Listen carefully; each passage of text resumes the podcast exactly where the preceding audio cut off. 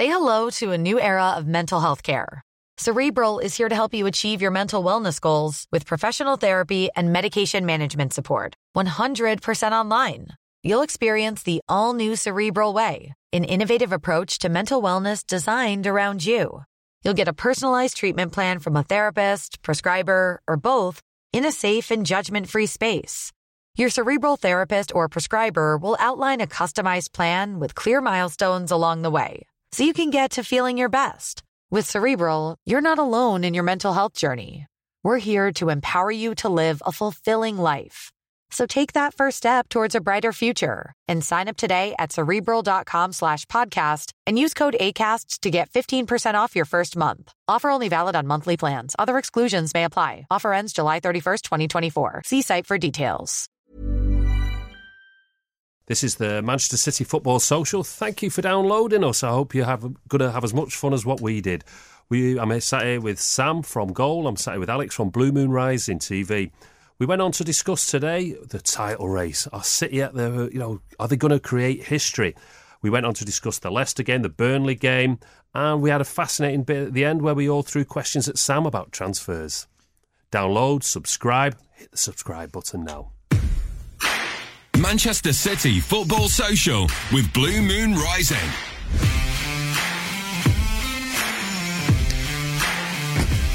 Hello, my lovelies. Welcome to the Manchester City Football Social with Blue Moon Rising. My name is Alex Hylton. I am in the studio with Sam Lee of Goal.com, Twitter and Pep Guardiola aficionado, and the man, the myth, the legend, Walter Smith. We are talking all things Manchester City tonight, and that does mean it means title race chat, it means transfer news, it means we are possibly even talking about the treble. Is it on? We'll be getting into it later on. We've got the 32nd game coming up. We're talking about the Bernardo Silva song. Kevin Parker from the Manchester City Supporters Club is going to be joining us as well. It is an action-packed show. Gents, how are you feeling? Confused, tired, excited, confident, nervous, all sorts. I'm just feeling giddy. I feel like that kid just before Christmas, and I can hear that Santa's been. So I'm just going down the steps, as it were. 2 games to go, and 3 games to go, and we're creating history. The first ever, let me repeat that, the first ever team in England to do the treble. Win all, sweep the board domestically. It's all on the plate, and you think a few years back, this was never going to happen. So yeah, feeling good. Mate, I'm liking it. Both two very contrasting styles there. I think that's fair to say. Sort of confused, stressed, happy. That's probably City's motto in Latin, another crest. But I like it. You said it there. We are 2 games to go, and the title race will be decided. Without wanting to tempt fate, 7 days from now, we could be talking about Manchester City as Premier League champions. How does that feel, Sam? Would it be? No, it wouldn't. Would it? But would it be slightly anticlimactic if it was settled next Monday night rather than at Brighton? Oh, it's been set up to go down to Brighton for so long. I've got an Airbnb booked. We'll be staying down there and having a good night out if it happens. Obviously, this would depend on Liverpool dropping points at Newcastle on Saturday night while losing, wouldn't it?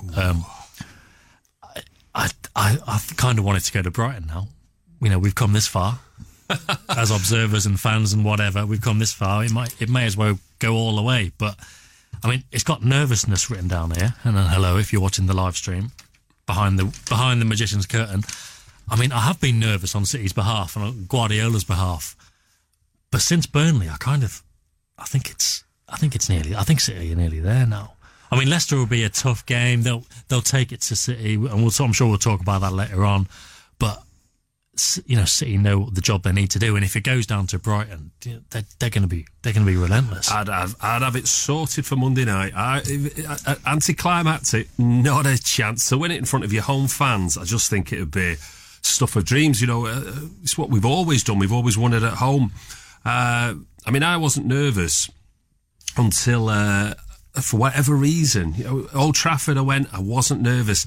Then I was driving along the motorway, trying to get home to watch the Burnley game, and it suddenly kicked in. I don't know why. It just had this wobble about Burnley. And the worst thing you could ever do, this is for everybody, if you're feeling nervous about a football game and you're thinking, this isn't going to go well, and you support Manchester City, don't open your smartphone. Don't, whatever you do, open Twitter, because then it just sort of self-fulfilling prophecy, because so many people are sort of getting in on top of that nervousness. We said this last week, didn't we, about people having feelings. Oh, I've got a feeling. Oh. And City fans have had a feeling about every game for, well, probably ever, but definitely in the last 6 weeks, I've got a bad feeling about this one, got a bad feeling about this one. And they just keep winning. You've kind of, those feelings, that's your own nerves. And if you're just sticking it out on Twitter, if it makes you feel a bit better, fine, but it just, not have a bit of faith in the team, because obviously everyone knows how good this team is, but just let the world go about its business. You know, your feelings, our feelings, my feelings, they don't have any bearing on what's going to happen on that football pitch. Well, I was listening to a podcast with a couple of City fans, and then I just thought to myself, oh, I'm just going to put an album on. So I put on a punk album, Fontaine's DC, and I was there just rocking all the way up the M6, and, you know, everything was all cool after that. And when I saw the starting lineup, it was so strong. Do you know what I mean? It was... I know it's hard to guess what Pep Guardiola's going to pick, but I just thinking mentally that was the team I would have played, because, you know, everyone's clamouring for Sané to come on, and, you know, the team just sort of, I looked at it and felt a little bit less nervous. But then I was thinking back to last year where I went to the Burnley game and it was 1-1, so, you know, that sort of nervousness, yeah. But overall, I'd rather be nervous and enjoy the moment. You know what I mean? Enjoy what we're witnessing unfold beneath our eyes, because we're watching the best football that I have ever seen on these shores. 100%, yeah. What did you reckon? First half of that Burnley game. A mix of emotion, I would say. I think this is what makes Manchester City. This is why City fans have more fun, by the way, I think, is that because City as a club in every single era, we have always been, like, predictably unpredictable. And I think that's why I'm the opposite to Walter. I think I'm the other way around, where I will feel good about a game all week, no matter how big the game is. Doesn't matter who we're playing. We're playing Bristol City or Barcelona. I'm always like, yeah, it'll be fine. It'll be fine. We're a better team. Statistically, we're all great. Soon as the team comes out, that's when I start feeling nervous. Now, hour before a game, and I feel like that about Leicester on Monday night. I'm sure I'll feel like that on the drive down to Brighton. Everything will be fine until we get into that moment. With the title race, I think it's really weird that all of these Liverpool fans are changing their picture on Twitter to pictures of Jamie Vardy and so on, seemingly forgetting that they've got to go to Newcastle away. I think it's a very tough game. City lost there early this season, so there's an awful lot at stake to go. And I think it's what makes this title race the best title race ever. Am I wrong? No, I think... Ooh, I think 2012. I think in terms of quality, yeah, this is the best one. Oh, I suppose that's a fact, isn't it? If you look at the points and the fact that nobody's dropped points in 2 months, it's absolutely incredible. In terms of drama, yeah, I mean, there's probably been a lot that's been more dramatic than this. But yeah, and obviously 2012 will be a particular favourite. Well, we all know the Aguero moment, and just say that to any City fan, the Aguero moment, and just everybody knows what you're talking about. We were 8 points behind with 6 games to go that year. And, you know, a lot of City fans have just thrown the towel in. I remember listening to a Man United podcast at the end of the season. I went back 6 weeks.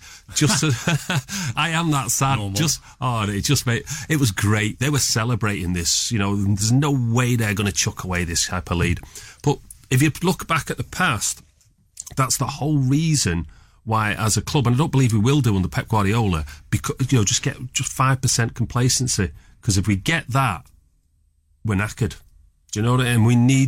He's the man, just sort of, it just reminds me of Ben Hur, you know, with the Roman ships and the guy at the front with the big drums like this, and we've got all the players rowing to the drums, and he's speeding it up. And that's what we need. We need a hard taskmaster now just to get us over that line. And if we do win the treble, oh my word, it'll just be the best season that City have ever had. Yeah. This is the pure luxury that this season has offered. It is, as Manchester City fans, we've never, ever had it this good. And I was a little bit worried after the walking back from the Spurs game, the 4-3. I tweeted about it at the time and I got a little bit of stick for it. I came away from that game, absolutely buzzing, because despite how gutting it was to lose the game in the way that we did, to the horrible VAR decision at the end, I thought we were immense that night. It was going forward, one of the best performances I've had. So much passion, so much desire, and the whole performance felt so Manchester City. I fell in love with the club all over again, despite the fact we got knocked out of the Champions League.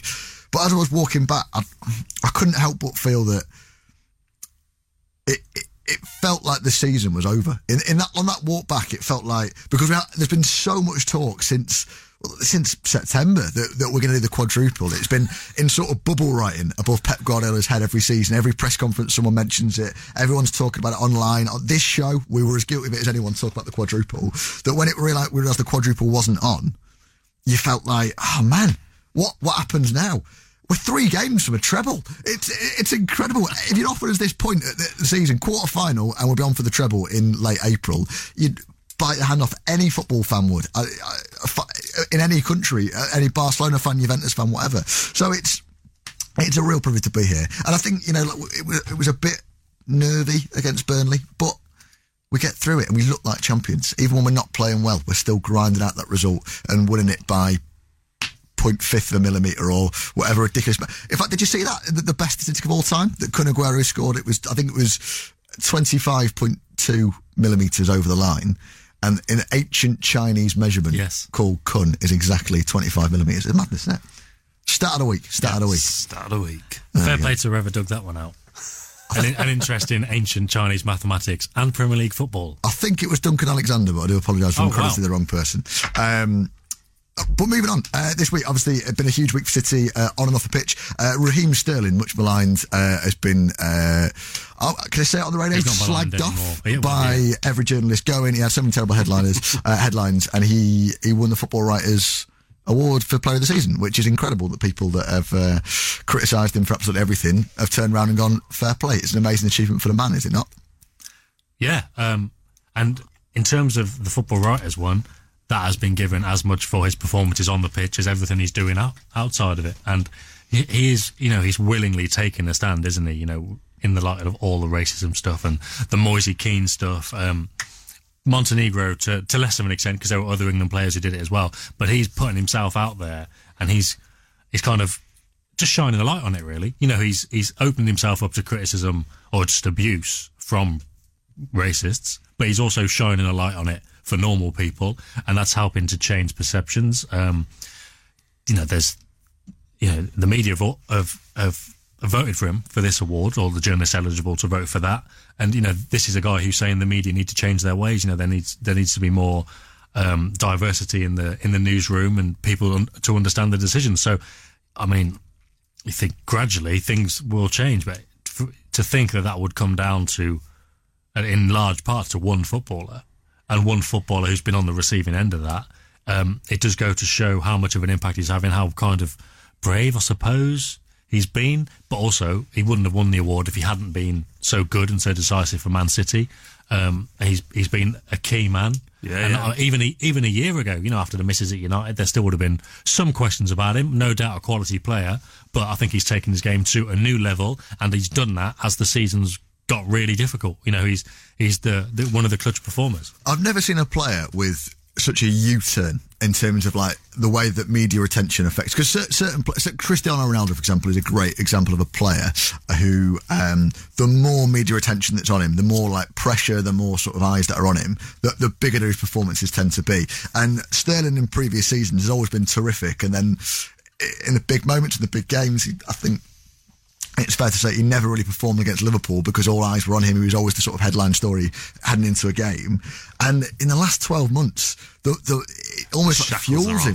Yeah, the shackles, mate. Oh, you nailed it. The shackles are off. He's a free man, and he's ruling the world, and he seems almost bulletproof. There's absolutely no criticism or stick that can affect him now, to the point where people are screaming horrible things in his face at Chelsea, and he's still putting in blinding performance after blinding performance. And It's great to see, and that makes him a role model, surely, to younger kids that are getting stick or whatever at the youth level. And it makes me laugh because he's a role model to these younger players, and he's just won Young Player of the Year.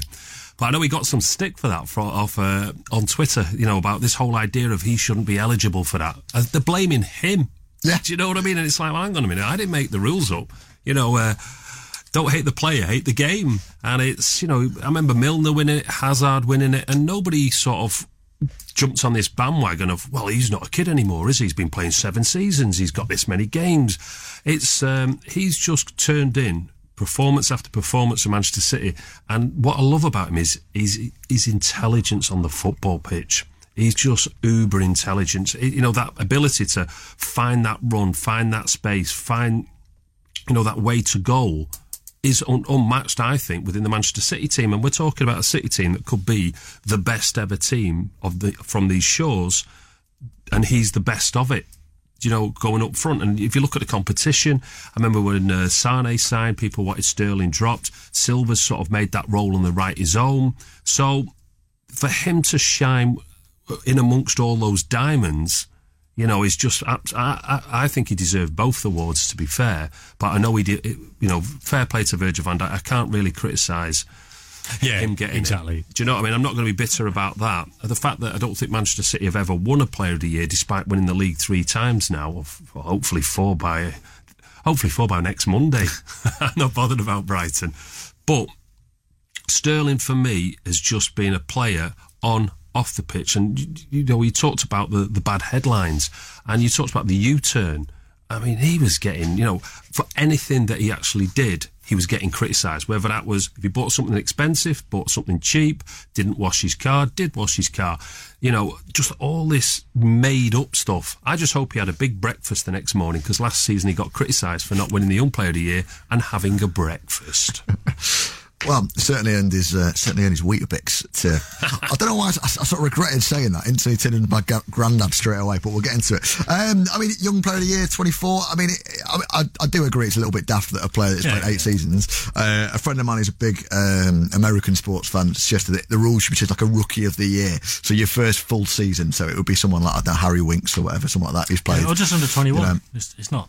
Yeah, but then you get players like Sterling, for example, who had already played 2 or 3 full seasons before. Yeah, but I mean, that's still young, though, isn't it? Like, it is. The players' ages and the idea of peaks and stuff is changing as well. And I think it just needs a bit of a shuffle. I think 21 would be fine. I mean, 18, you know, it's going to be a very small boat. 19 still, so I still think 21's fine. But is the upside of it not that Raheem Sterling is still 24 and plays like a senior player and plays like a veteran, and he almost looks like a captain these days, leading the line, and he's still got 8, 9, 10 years of playing at his peak in the Premier League? Does that not look to you, actually? Not in the Premier League, at Manchester City. I'm not bothered about nice. As long as he's playing at Manchester City and, you know, he's performing like he is performing. I could just imagine if they change the award now next year to under-21s, some fans from other teams will have a go at Sterling because you were the reason they changed this to 21. We've got this fantastic player at 23 and now he can't win it. So we're going to blame you, Raheem. Just seems no matter what he does, some people want to have a go. That's the world, though, isn't it? That's not even just football. If you go on Game of Thrones, Avengers, whatever, anything is popular at the minute. If you go on Twitter, there's someone slagging it off. So that's just how it is. Same with Guardiola today, I guess. Manager of the month nomination again. Was it 5 wins from 5? Is it 9 goals scored and 1 conceded? Yeah, 5. And that was at Palace away. He's gone to United and won there. He's gone to Burnley and won there. Gone to Palace and won there. All these teams that have got great home records. Well, won them all. 5 games, conceded 1 goal. Liverpool have won 4 games. And Scott Parker, credit to him, with already relegated Fulham, has won 3 games on the spin, not conceded. Fair play to Scott Parker, but surely 5 games in the league, everything else is going on, you've got a back Pep for it. Let us know what you think. Get on the text 87711. Is Pep right for Manager of the Month? Let us know what you think. Don't go anywhere. We're going to be taking a short break. See you after that. Manchester City Football Social. Subscribe to the podcast now and never miss a show. Say hello to a new era of mental health care. Cerebral is here to help you achieve your mental wellness goals with professional therapy and medication management support. 100% online. You'll experience the all-new Cerebral way, an innovative approach to mental wellness designed around you. You'll get a personalized treatment plan from a therapist, prescriber, or both in a safe and judgment-free space. Your Cerebral therapist or prescriber will outline a customized plan with clear milestones along the way, so you can get to feeling your best. With Cerebral, you're not alone in your mental health journey. We're here to empower you to live a fulfilling life. So take that first step towards a brighter future and sign up today at Cerebral.com/podcast and use code ACAST to get 15% off your first month. Offer only valid on monthly plans. Other exclusions may apply. Offer ends July 31st, 2024. See site for details. Manchester City Football Social with Blue Moon Rising. Welcome back to the Manchester Football Social with Blue Moon Rising. I'm Sam. I'm here with Walter and Alex. Still ages to go. Loads of stuff to talk about. If you want to join in with us, you can give us a call on 0345 111 7625 or give us a text on 87711 or tweet us at MCR Footy Social. Or if you're watching live, maybe leave a comment on YouTube. If you're listening on the podcast, next time we're on, watch us live and leave a comment on YouTube. Later on, well, I think we're going to be talking transfers. I'd really rather not, because my head's gone, if I'm honest. It's all changed in the space of about 2 hours, but we'll get to that. We'll also look ahead to the Leicester game, you know, stick to the football. But for now, at the risk of slightly getting ahead of ourselves a bit, if City were to successfully retain this Premier League title, would it be the best season in the club's history? Lads, what do you think? It's got to be. It's got to be the best season in the club's history, surely. I mean, I'm sure there'll be a season back in the 60s and 70s and stuff that somebody will come out with. I don't remember the playoff winning season in 99. I'm sure that was satisfying, but come on, a domestic treble. Possibly. Ice on the cake. Possibly. But even without it, this is certainly the best football Manchester City have played in my lifetime, for sure. And I think they are the best Premier League team ever. When you cut the Centurions last year and carrying that performance into this year. Well, that's probably the better question, because last year it was, oh, well, anyone's won it once, but you need to retain it to blah, blah, blah. We all know, we've all heard it. And now if they do, with 98 points... No one can have any complaints, can they? It annoyed me last year to a degree when people were saying, you know, you're not a great team unless you win it back to back. And I think, hang on a minute. Which no one ever said about Arsenal. No one ever said about loads of different teams, because you've got a team that plays a full season, and then after that, you know, you get changes to that team, you know, players either retiring or getting sold or bringing new players in. So in certain respects, it's a different team. So a team for me is a team that on a season, and for a team to get 100 points, the Centurions, you know, the most ever before was 95 points. You know, we had teams winning it in the low 80s. So for us to dismantle every single team last year pretty much that we came up against in the Premier League, and for us to dismantle 95% of teams, it's an amazing achievement. I mean, the amount of games we've drawn is just minuscule. And then, you know, we've lost 4 games this year and just won every single other game. So I don't take it. The thing about different about this season is this time last year we were there, cigar, brandy, beach. Do you know what I mean? And Pep still kept the players going on. But as a fan base, we were relaxed, we were enjoying it, we were olaying.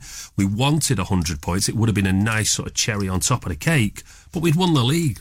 You know, and this year, what's different is Pep's raised the bar so high last year that other clubs have looked at it and they've gone out and spent lots of money to try and catch up. So you've had Liverpool who've gone out and got the most expensive goalkeeper and the most expensive defender. You know, United have had the most expensive midfielder and the most expensive attacker. So we've had this, all these teams sort of playing catch up. And we didn't, I don't believe we overly strengthened the squad. We thought, go again, and that's why I'm hoping for lots of information about certain changes, because I think we do need certain changes. But this year Liverpool have provided so much sort of entertainment for the neutral by keeping on the coattails of City. And the other thing what annoys me is, have you noticed City are always playing second after Liverpool? And statistically speaking, you cannot, or most teams who play second crumble under the pressure somewhere. But with us, we're still managing, we're still kicking in. I know Liverpool play way before us, 2 days before us, because we're playing on the Monday night. Luckily, the last game of the season kicks off at the same time, so we go into that game, if we've got to go into that game, knowing what we've got to do. And no matter what goes on anywhere else in the entire country, in the entire world, in the entire universe, on that pitch, we know what we've got to do. And if we do it,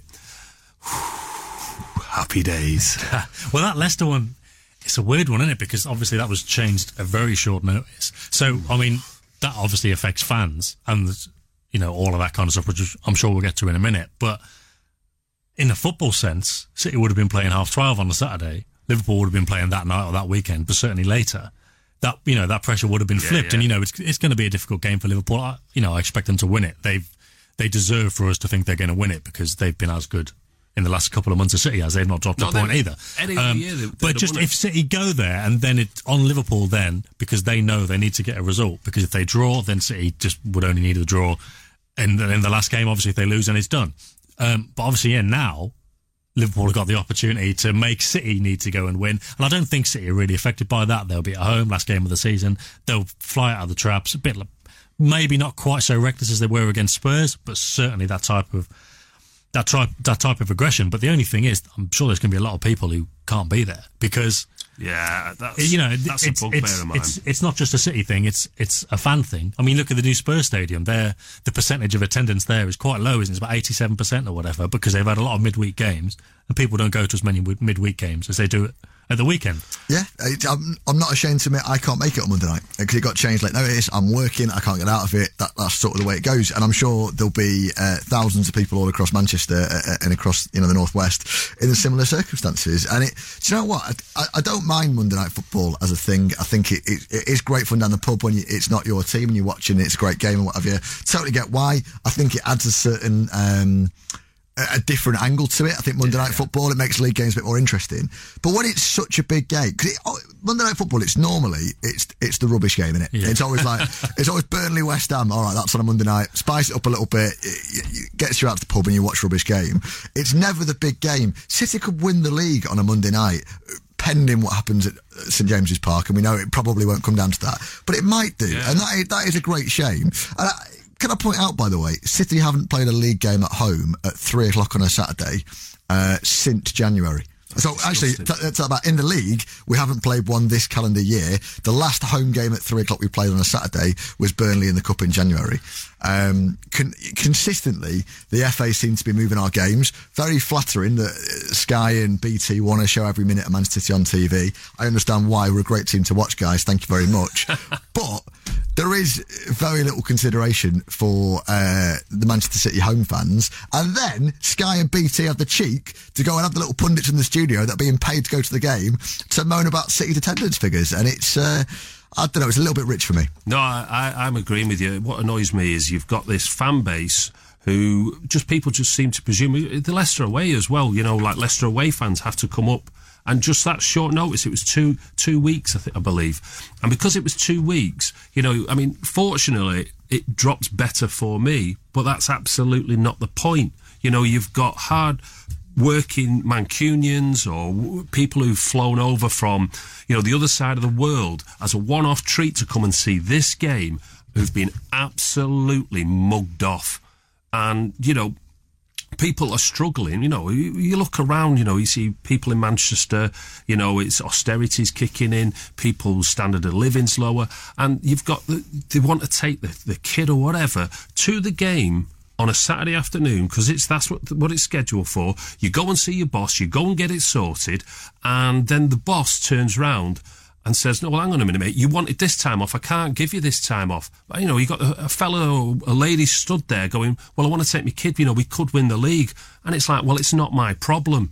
You booked this time off. And for Sky or BT to completely mug off, and it's not Manchester City, it's the fans, and it could be fans of any team, it's fans of Leicester, it's fans of whoever, they've been absolutely mugged off with this. And let's get it right. It ain't cheap being a football fan, especially, with people who book planes or whatever, who come over to Manchester on a regular basis, whether it's from Ireland or the continent or wherever. They've booked hotels. Can they cancel those hotels? Can they cancel those flights? I've no idea. But, again, the working class people who go to the game are the people that suffer the most. It's not the clubs. It's not the players. And me on a personal note, I think it's absolutely disgusting what they've done. Mm. Yeah, it is bad. I think the game has actually sold out. Not that it hasn't put people off. It will put people out, because it definitely has. But obviously, with it being the last game of the season, with everything at stake, people are able to go. In terms of the game itself, though, obviously there'll be time on later shows to speak about this during the week. But as the last City dedicated show before this Leicester game, how do you think it's going to go? I think it's going to be feisty. Leicester have got a great record against us, particularly at the Etihad this time of the year. There's the whole Brendan Rodgers thing. Brendan's got unfinished business with City and title races. Will he want to come and have the last laugh? Jamie Vardy loved to spoil a party despite his own song. I think and obviously there's the whole Riyad Mahrez thing, which is Leicester fans are very torn about how they feel about Mahrez leaving City. I think Leicester will come and they'll be pumped. And also, results went their way over the weekend, Leicester. Their European race is not finished. It's very unlikely, but they still can sneak in, particularly if the cup final goes their way. So Leicester will be pumped and up for it. It's exactly the sort of team and style of play that Pep, I think, still hasn't 100% figured out in English football. And, you know, there's going to be a very nervous atmosphere in the ground. I expect it to be, to answer your question, Sam, horrible, I think. But like we had this conversation at the top of the show, man. You've got to back the boys, haven't you? Statistically, we're going to nail them, and we've been awesome all season. Why wouldn't we get a result? But it will be a tough watch. Again, people talk about, you know, Leicester's fantastic sort of form since Brendan Rodgers came. You know, and we look at these other teams. You know, we look at Burnley. They won 3, then they drew at Chelsea. But to sort of cap that, oh, hang on a minute, we've just won how many? 11 on the bounce. So we are, and Pep has got these guys firing. So, you know, again, it's football, so anything can happen. Vardy's pace could get him in behind, and he could go on. Vardy would love to do that. And I'm just hoping Brendan Rodgers is sat there thinking, during the week, he's sat there going, hang on a minute, I didn't win the title with Liverpool. I'd like it to go on a bit longer. I'll play a bit of the youth. You know, I'd like their quest for a trophy, or the Premier League, should I say, just to go on a few years longer. I'm not saying they're not going to be in it next year, but Brendan Rodgers, if he can have a say, yeah, I'm hoping that he turns up and hasn't got them quite as fired up as what you were saying. I seem to remember, actually, this came to me earlier on, there was a stat, or Guardiola said it himself earlier in the season, that City had a bad record, or Guardiola had a bad record, or maybe both, playing on a Monday night. But it goes back to all these other factors. There was a stat of the weekend about Burnley. You know, Burnley having beaten all the defending champions in the last 5 years. Or whatever. Yeah. And then, you know, City seemed like jinx-proof or omen-proof. You know what I mean? They're just always there. And the other thing about Leicester, yeah, they beat Arsenal at the weekend, which was a good result, obviously. Yeah, it was. Arsenal aren't City is one thing I'd say. The other thing is they won 4 in a row. The first game was Watford, so what decent team, and they lost. I think they then beat Huddersfield, Cardiff, Burnley, Fulham. So 4 poor teams. And then they lost to Newcastle, drew with West Ham. So any time they play a decent team, up until Arsenal, they've not won. So they might come and give it a go. But look, Spurs came and, you know, gave it a go at first in the Champions League. Obviously, different circumstances to the game because they had the away goal. But Spurs were a better team than Leicester. They gave it a go in the league game. Yeah. Still a better team than Leicester. City, if they get spaces to exploit, to counter-attack, that's just another weapon. You know, I can't remember the last time City scored a goal on the counter-attack. But I mean, I'm sure there is one, but it's just not something they have to do anymore because they have to break teams down. So just the opportunity to have a bit of space and, you know, maybe bring on Sané if required. But, you know, you said, Alex, Leicester are going to be pumped. City are going to be big time up for it. You know, there's not going to be any complacency. And again, you know, Palace came and gave it a go over Christmas and won. Maybe City weren't quite on it, but, you know, now it's obvious what they need to do. They've got a lot of days to prepare. A lot of days to prepare. You know, players are on, you know, having holidays and having breaks at the moment. Hopefully, fresh legs. Maybe players coming back from injury. I'm not sure what's going on with De Bruyne, but even if not, the same team that played at the weekend, more than ready to go. I think you're right as well. They're going to be bang up for it, and it's going to be they always score early. They didn't at the weekend, but it's going to be a different game against Leicester. They always score early. It's going to be a lot more open, isn't it, I think? Also, here's what I think we take a little bit for granted as City fans, because our fan base is still so nervous, and it still feels we're so new to being like a big club and having an expectation behind us. Whereas we have got a team of winners. You know, we've got like World Cup winners and World Cup finalists in the team, and we've got people who've won Champions Leagues in other countries, and they've won, you know, and all that sort of stuff. We have a team of champions who know how to treat a game like this and know how to be professionals and just get a job done. And I think as fans, you know, we talk them down sometimes. We talk ourselves into thinking that we're a team of bottlers, but actually, and I appreciate that I'm tempting quite a lot of fate there, and I might look very silly in a couple of days, but we've got a team of boys who know how to get a job done and can be relied on, I think. So. Well, as I would say to you, Alec, if you could have a choice of any manager in the world to take over City now and to have it for this game, for me, it's Pep.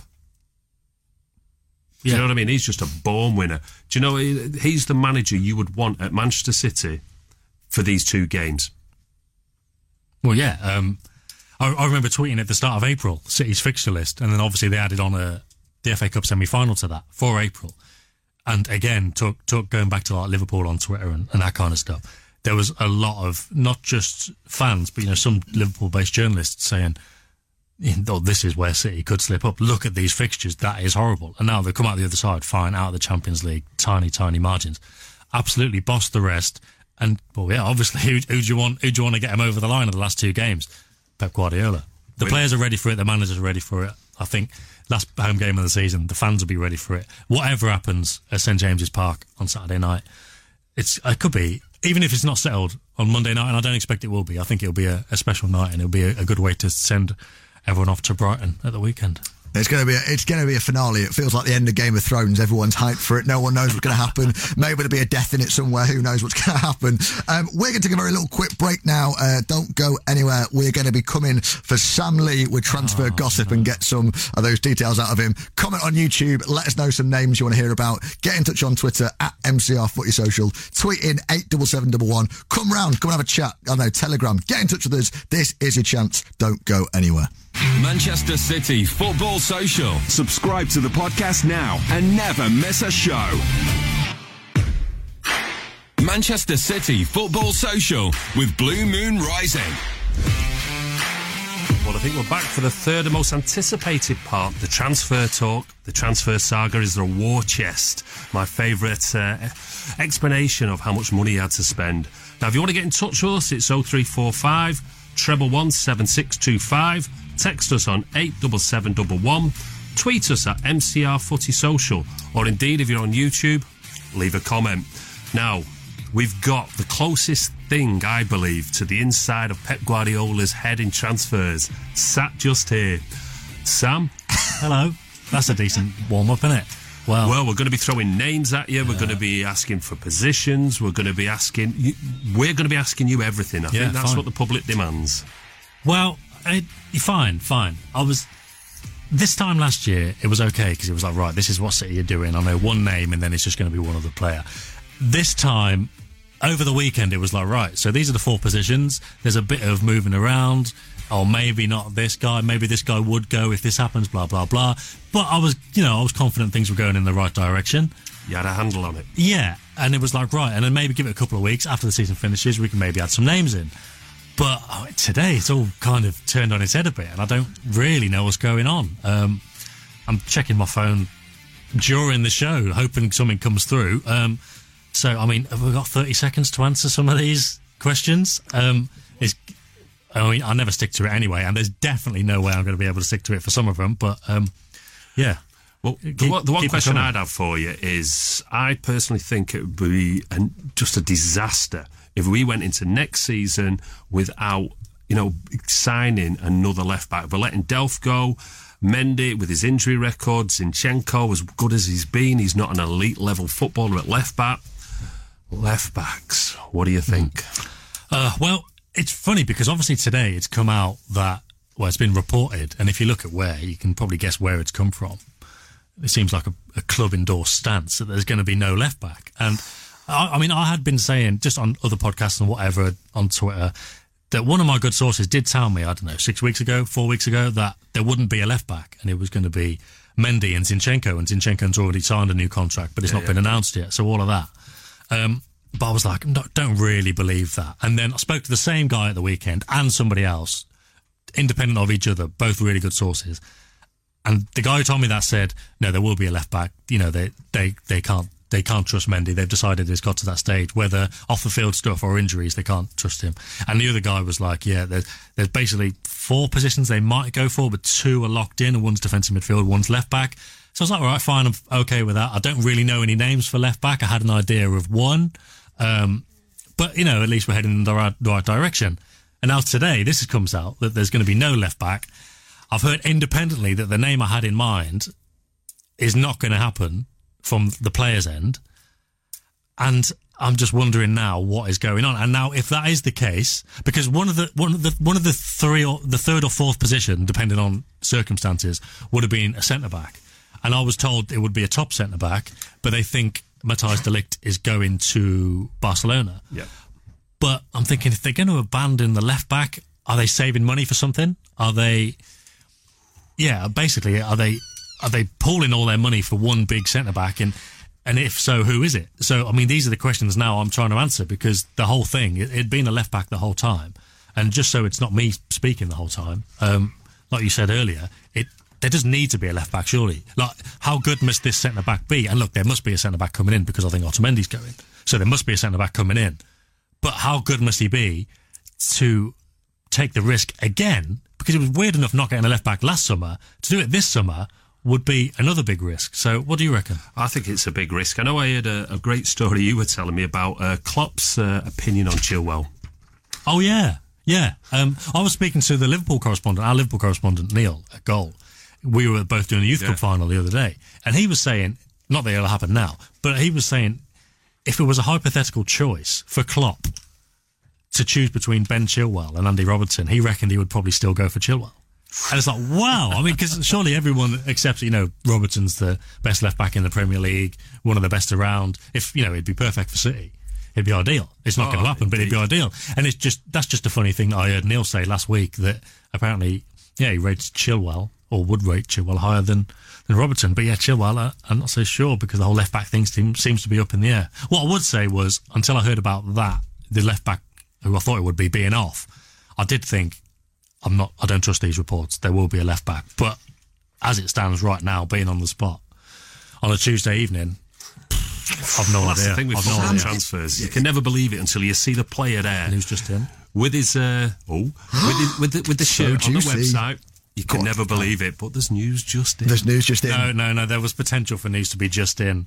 Sam, don't do that to us. No, but you got a text, the phone's vibrate. Oh, it's Vodafone. I was sent an outgoing email, not an incoming email. Yeah.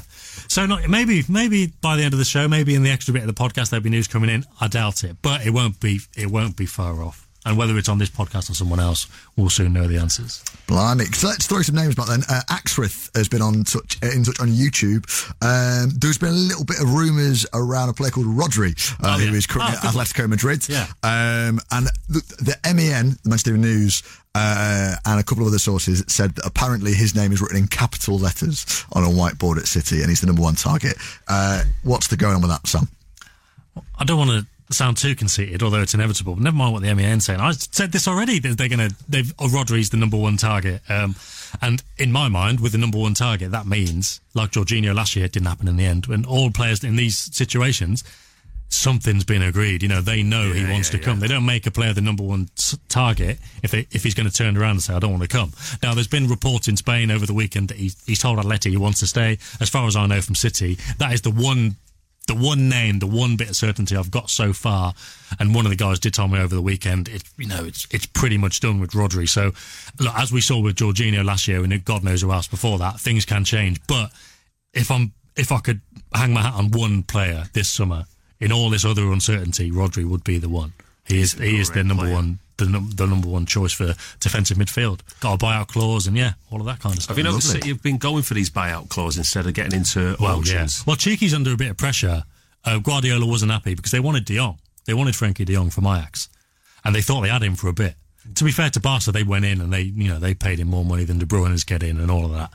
So, Barca did a big job, and maybe City weren't willing to match it. But then Pep, not he's obviously still got a great relationship with Cheeky, but if you were to ask him privately, if you was his wife asking him and he was being honest, he'd probably say, look, he needs to deliver now, so it's no surprise that he's going after players with buyout clauses, because you can't get gazumped by someone else. You can't haggle over the fee. You can just go and get it done. The only thing I'm surprised with Rodri is, with that being the case, why they haven't done it already. Well, the thing, but maybe there's the agreement in place, and when it gets to the end of the season, Atletico are done, City are done. Well, if they're prepared to pay more on wage terms than De Bruyne for De Jong. Yeah. I mean, his agent got €5 million as well out of that. Well, City as a club, and we can see it. Sanchez wanted so much money, and they backed away. They were just because what it does, it unsettles the whole, the whole rest of the dressing room. So some other mug has to go and pay Sanchez a big wedge to unsettle all of their dressing room. Yeah. You know what I mean? We've seemed to have a plan well run. And sometimes you may miss out on these players, but because we've got a plan that's well run, it's for the benefit of the club in the long run. Yeah. Well, I mean, it's hard enough getting Sané to sign a new contract now. It's certainly not off the table, but it's hard enough. Imagine there was a player, how old's De Jong, 21, coming in on 260 grand a week. You'd have the same problem as is going on at United now, where everyone wants what Alexis got and what Fellaini ended up getting when he ran his contract down. So, yeah, and Guardiola said it at the time, you know, they have got to keep an eye on the wage bill. They certainly have. Well, this leads us into the 32nd game. So for those of you watching online and listening on the radio that haven't seen this before, the way this is going to work is loads of you have been getting in touch on social media and text and Twitter to ask your questions in. I'm going to put it now to Walter and Sam. They're going to have 30 seconds each to answer as quickly as they can. Are you ready, gents? Yes. All right, who wants to go first? Sam? Yeah, it seems like it. Let's get in. Timer ready. All right. Beyond Belief on YouTube has asked, what do we make of the FA charging fans £115 and up for the tickets to the final? Well, yeah, you've got plenty to say. I don't know how long I can pad out, but I think it's terrible. You know, a friend of mine tweeted the other day, I think he must have got them for his parents or, you know, for three people, and it cost him £345 to go and watch City in the cup final. And the sad thing is, you know, the FA will keep putting those prices up because it's the cup final. What are you going to do? You're not going to go. Of course you're going to go. But it's just, it's extortion, basically, because they know people will pay it because they want to see their team in the cup final. And there you go. Didn't have to have an hand. Let's go straight in. Walter, tickets, cup final. I think it's an absolute disgrace. The FA just rinsing Manchester City fans. You look at Manchester City as a club is just fantastically wealthy. Us as a fan base... we're no different than what we were. I said at the time I would go to the £70. If I couldn't get a ticket for £70, I was going to go to a big pub in Manchester and I was going to go and watch it there and feel no guilt whatsoever. Luckily, I've got one for £70, so I'm going down to London. I'm going to go and watch it. But even then, I think I'm being ripped off. There is. All right, next question from Atec on YouTube. A bit longer this one. What is your starting 11 for the Leicester game? Edison, Walker. Company's come this far, why not? Although maybe I'll change him for Stones.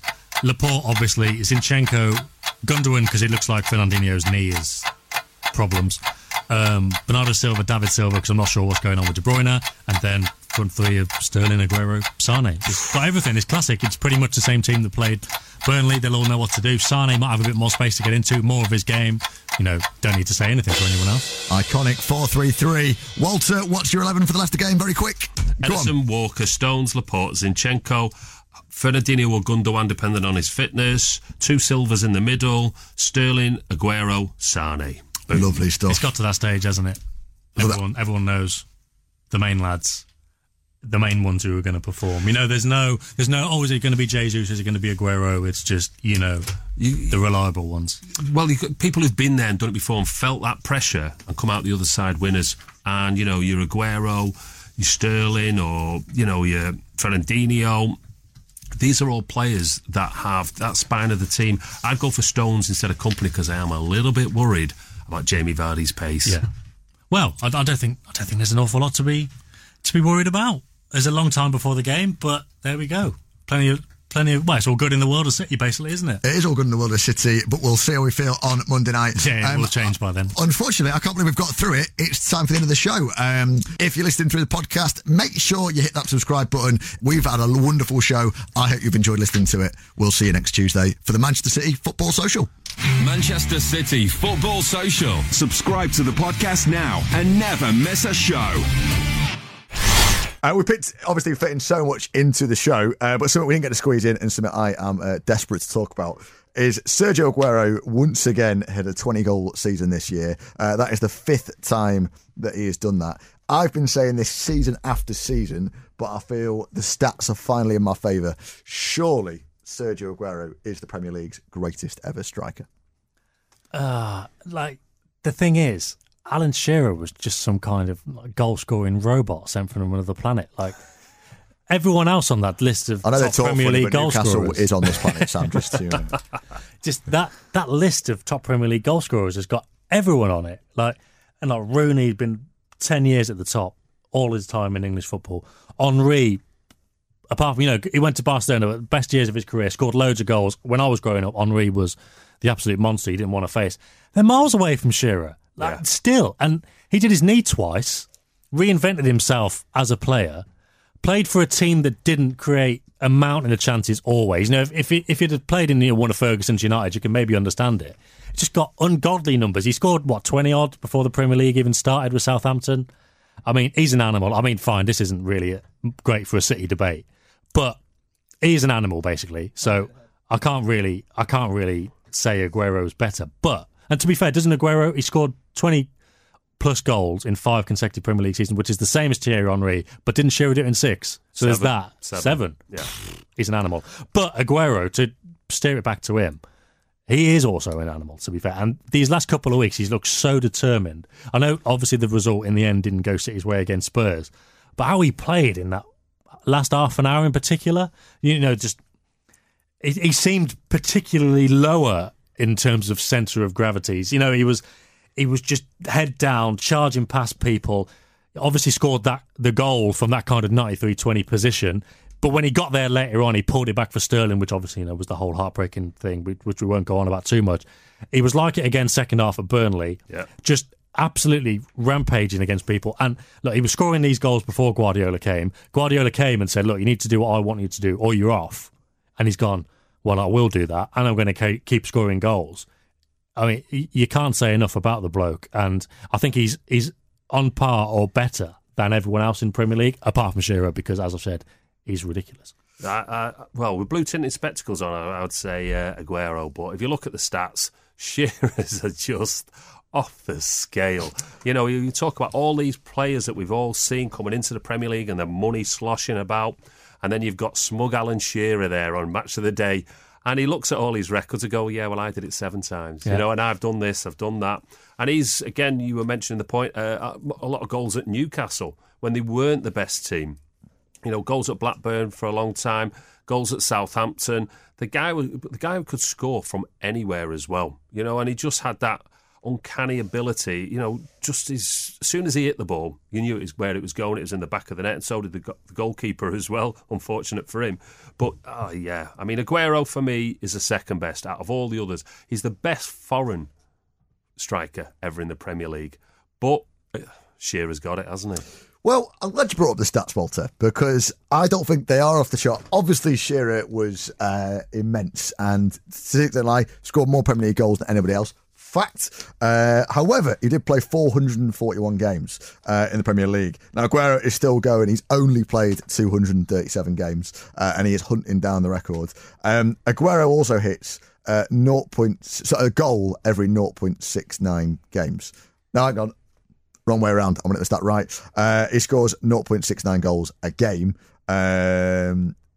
Shearer hits 0.5. So he scores 1 in 2, basically, which is an incredible record, but Aguero is doing it more prolifically. That is the highest record of anyone who scored more than 100 Premier League goals. He is the most prolific. So if he keeps going, Aguero will catch him up. He's also matched Shearer's number of hat-tricks in nearly half as many games. I really, really believe that. I think there's a bit of nostalgia in English football, and obviously Shearer is English and undoubtedly was immense, and it's a debate we will never hear the end of. But you've got to look at Aguero and the way that he moves in the modern game, that he is just an enigma. I honestly believe he could well be considered the greatest Premier League player of all time by the time he hangs up his boots, Sergio Aguero, because he just does what he does and no defence has ever worked him out. And he's at his best when he goes missing and you think, oh, where's Aguero been in this game? He's not been around for 20 minutes. And he just pops up right-hand side of the goal, sneaks it down low and hard past the keeper. Same goal every single time, but he just does it time and time again. And he's one of those players that when he's on the pitch, you just feel a little bit of magic every time he touches the ball. I'm convinced. Fair play, Alex. Thanks, man. Yeah. Let us know what you think. Do get in touch with us. Make sure you follow us on MCR Footy Social on Twitter to keep up to date. The conversation goes on all week on there, and it's the best way to get involved in the show. We love making this podcast. I hope you love listening to it too. Don't forget to subscribe. We'll see you next time.